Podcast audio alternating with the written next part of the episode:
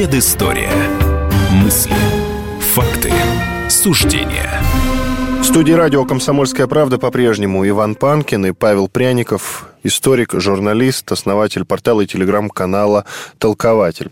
Арктика совсем недавно стала чуть ли не главной темой в контексте противостояния с западным миром. Самый холодный регион, Соединенные Штаты Америки, реально намерены разжечь.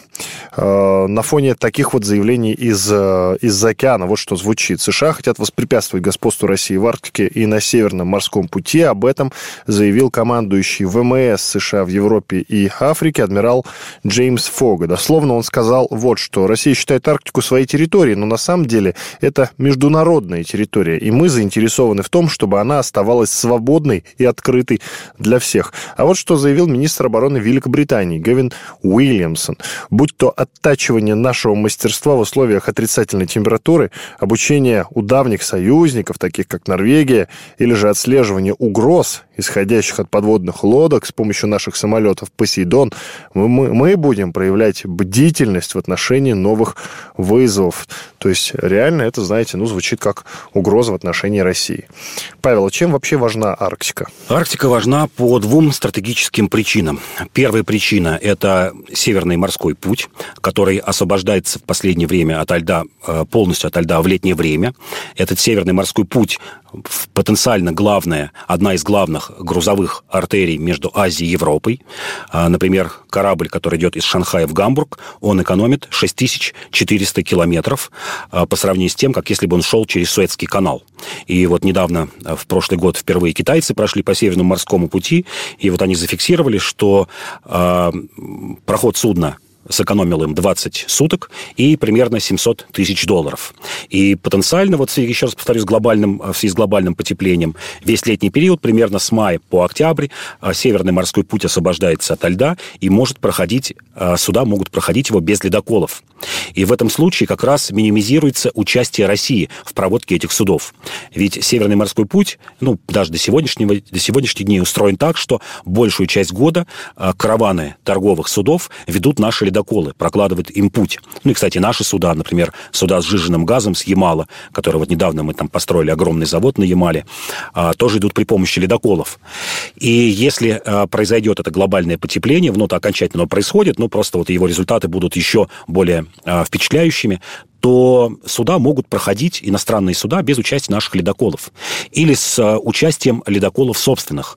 Россия до недавнего времени была монополистом в ледокольном э, судостроении. Небольшое число ледоколов было только у США, Канады и там немножко у Норвегии. А сегодня десятки стран начинают строить ледоколы, в том числе, например, Китай, который э, в этом году закладывает атомный, э, не, не просто ледокол дизельный, до этого, а атомный ледокол, который будет способен преодолевать пятиметровые льды. И получается, получается, Россия лишается здесь а, и денег, и какого-то стратегического влияния на проводку этих караванов.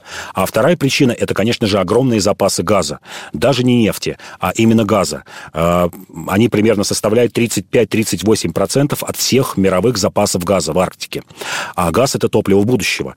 Если потребление нефти, как об этом говорят многие международные агентства, крупные нефтяные компании это признают, что потребление нефти будет, ну, начиная с 2025-2027 года, потихонечку снижаться, в том числе из электромобилей, а, а, бензиновые двигатели будут заменяться электрическим, то потребление газа будет только расти, примерно на 30% к 2030 году. А в связи с тем, что там еще и половина а, года не будет льдов, которые оказывают ну, такое довольно-таки серьезное давление на платформы, добывающие газа. Это становится территорией просто золотого дна, в прямом смысле слова, золотого дна, дно, с которого добывается газ. И до недавнего времени э, территориальное устройство Арктики было ну, таким довольно-таки прост, просто устроено.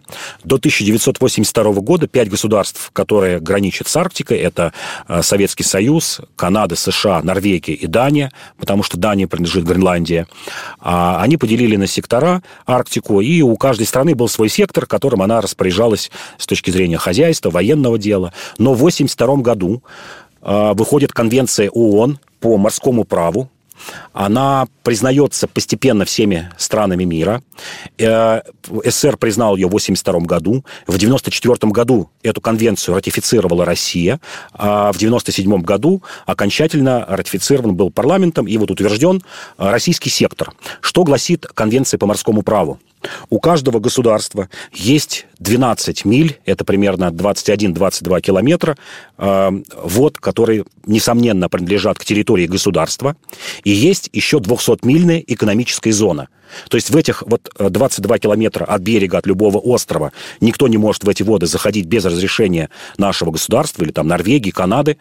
200 э, миль еще, это примерно 360-380 километров – это экономическая зона, то есть любое судно может спокойно проходить без запроса на то, чтобы мы разрешили ему эту проходку, но не имеет права там вести экономическую деятельность без нашего разрешения. Например, ловить рыбу, делать бурение на газ, на нефть, и даже э, стоянка э, в, этих, в этой экономической зоне должна разрешаться нашим государством.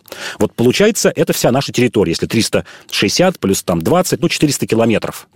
Вот все остальные воды в Арктике, получается, принадлежат не принадлежат никому. Тот же Северный полюс не принадлежит никому. Но в этой, в этой конвенции по морскому праву есть важная оговорка.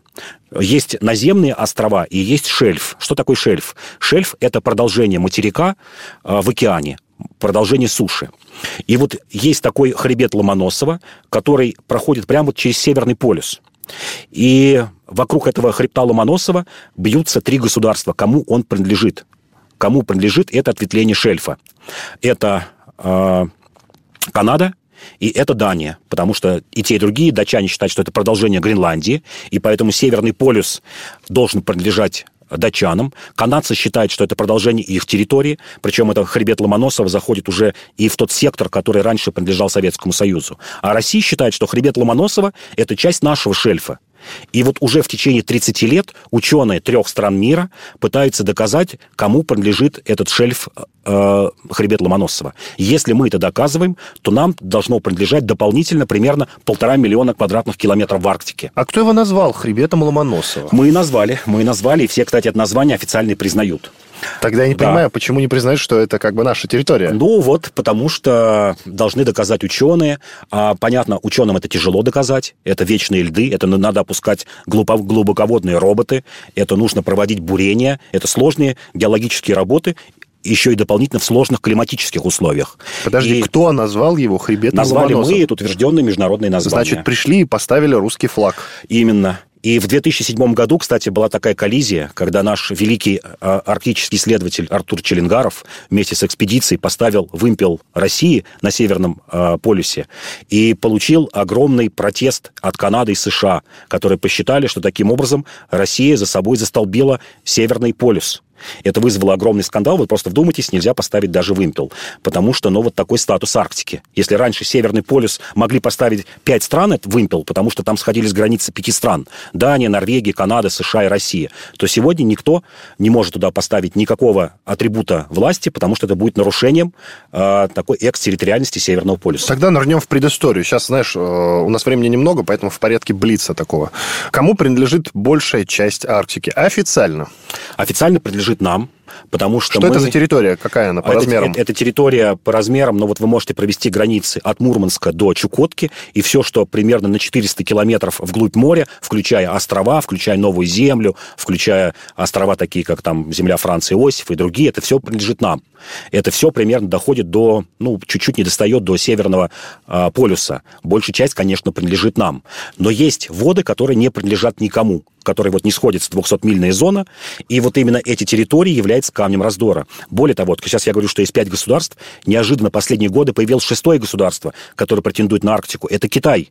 Китай официально заговорил, вот Иван правильно вначале говорил, что американцы считают, что это вот территории их, или там территории и англичане международного Они скорее по-другому считают. Они считают, что э, Россия считает, что Арктика принадлежит да, ей. Да. Да. А, а ки... это не так. А китайцы теперь говорят, что Арктика – это всеобщее мировое достояние, и китайцы тоже имеют право на присутствие в Арктике. Мало кто знает, например, о таком факте, что еще несколько лет назад а, а, китайцы основали серьезную научную станцию на Шпицбергене, арендовали норвежцев там землю, поставили научную базу, на которой испытывают глубоководные роботы. Те самые роботы, кстати, которые могли бы заниматься, ну, проводить, проводить геологоразведку или исследовать тот же хребет Ломоносова.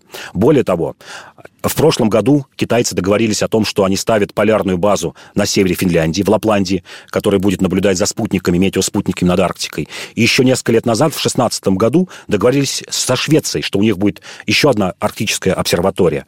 И еще несколько лет назад выкупили, арендовали участок земли в Исландии китайцы для того, чтобы там сделать базу, которая будет заниматься Арктикой. Вот мы просто видим, что появляется еще и шестой игрок. Кроме вот пяти государств, которые до юре ну, на что-то претендует, получается шестой игрок, который ну, ни сбоку, ни припеку к Арктике, но тоже претендует на это. И китайцы говорят, что ну, в общем, любая страна мира может войти в Арктику и делать там, что хочет. И, кстати говоря, о том, чтобы, например, делать ледокольный флот и заниматься исследованиями в Арктике, сейчас заявляют и Южная Корея, и Япония. И может так оказаться, что там через 10-15 лет это станет ареной борьбы не только вот пяти государств, но десятки государств будут претендовать. Возможно, и Арктика станет таким, э, ну, местом раздора, местом потенциальных, возможно, и военных конфликтов. И последний у меня вопрос. Э, вот кто первым начал осваивать Арктику? Самый важный вопрос. Самый важный вопрос, конечно, с хозяйственной точки зрения, хозяйственное освоение Арктики – это Россия. Потому что в то время... Когда? Это 17 век. Все. Иван Панкин и Павел Пряников, историк и журналист. Продолжим через пару минут. Оставайтесь с нами.